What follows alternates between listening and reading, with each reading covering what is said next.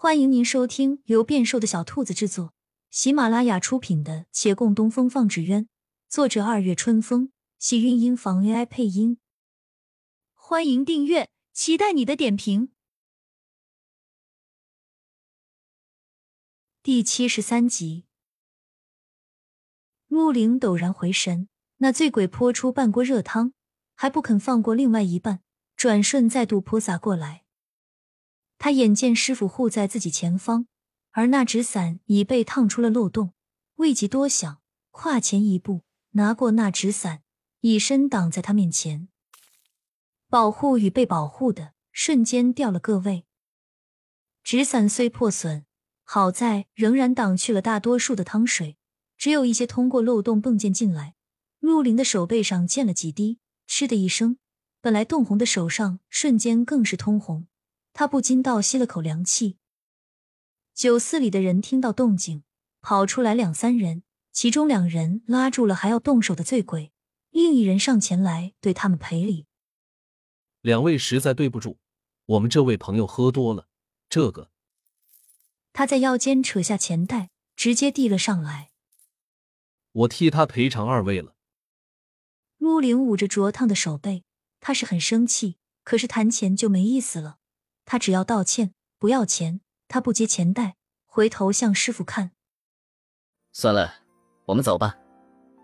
骆长青点头，两人从他们身边缓缓经过。他拉过陆凌的手看了一番，见那手背上起了一层水泡，不由一阵难过。我们赶紧寻个医馆去看看。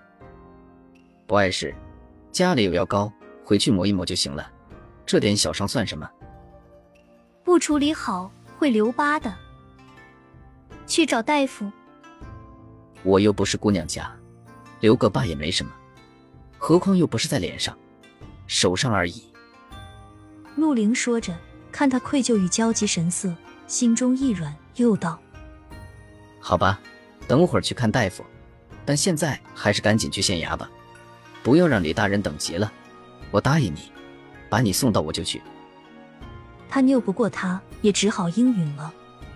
只是想起方才，若不是陆凌突然发愣，他们完全有机会退后的。他犹疑再三，才问：你那时在想什么？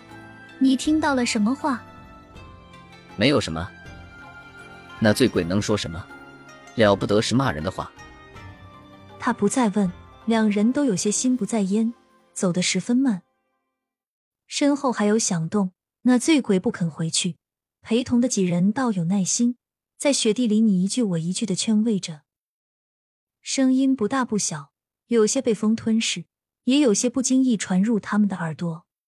听方才要赔钱的那公子在说：兄台，别这样，我等知你心中不痛快，你平日于财力上助我们良多，他日我等若有机会金榜题名，一定会报答你的。对对对，兄台莫要妄自菲薄，我等若是有你这般经商头脑，赚得家财万贯，还不想走可举这条路呢。话虽如是说，但这两人后半句明显说的心虚。骆长青已听得明白，他侧目看着身边的人，几许忧虑慢慢笼上心头。此时不必再问那人说了何话，未必是骂人的话，但一定是让他陡然认清了某样事情。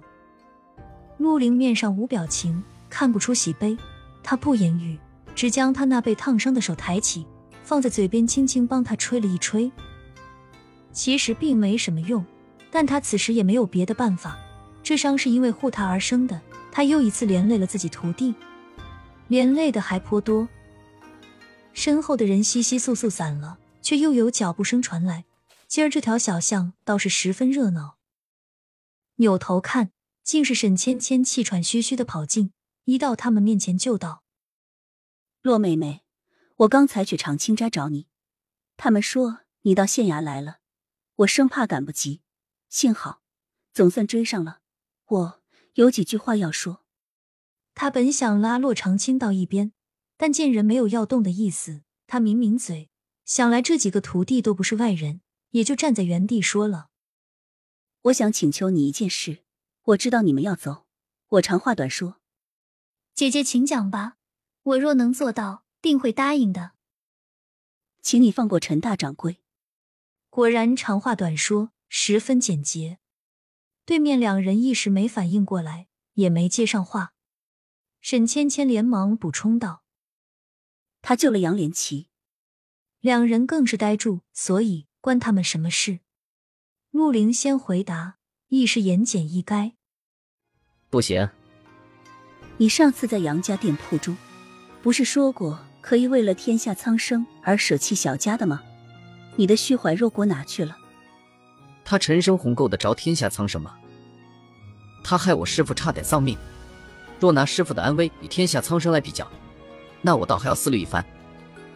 沈芊芊瞪了他一眼，将视线挪回洛长青身上，柔柔唤了一声：“妹妹。”洛长青的视线却掠过陆凌，回道：“对不起，不行。”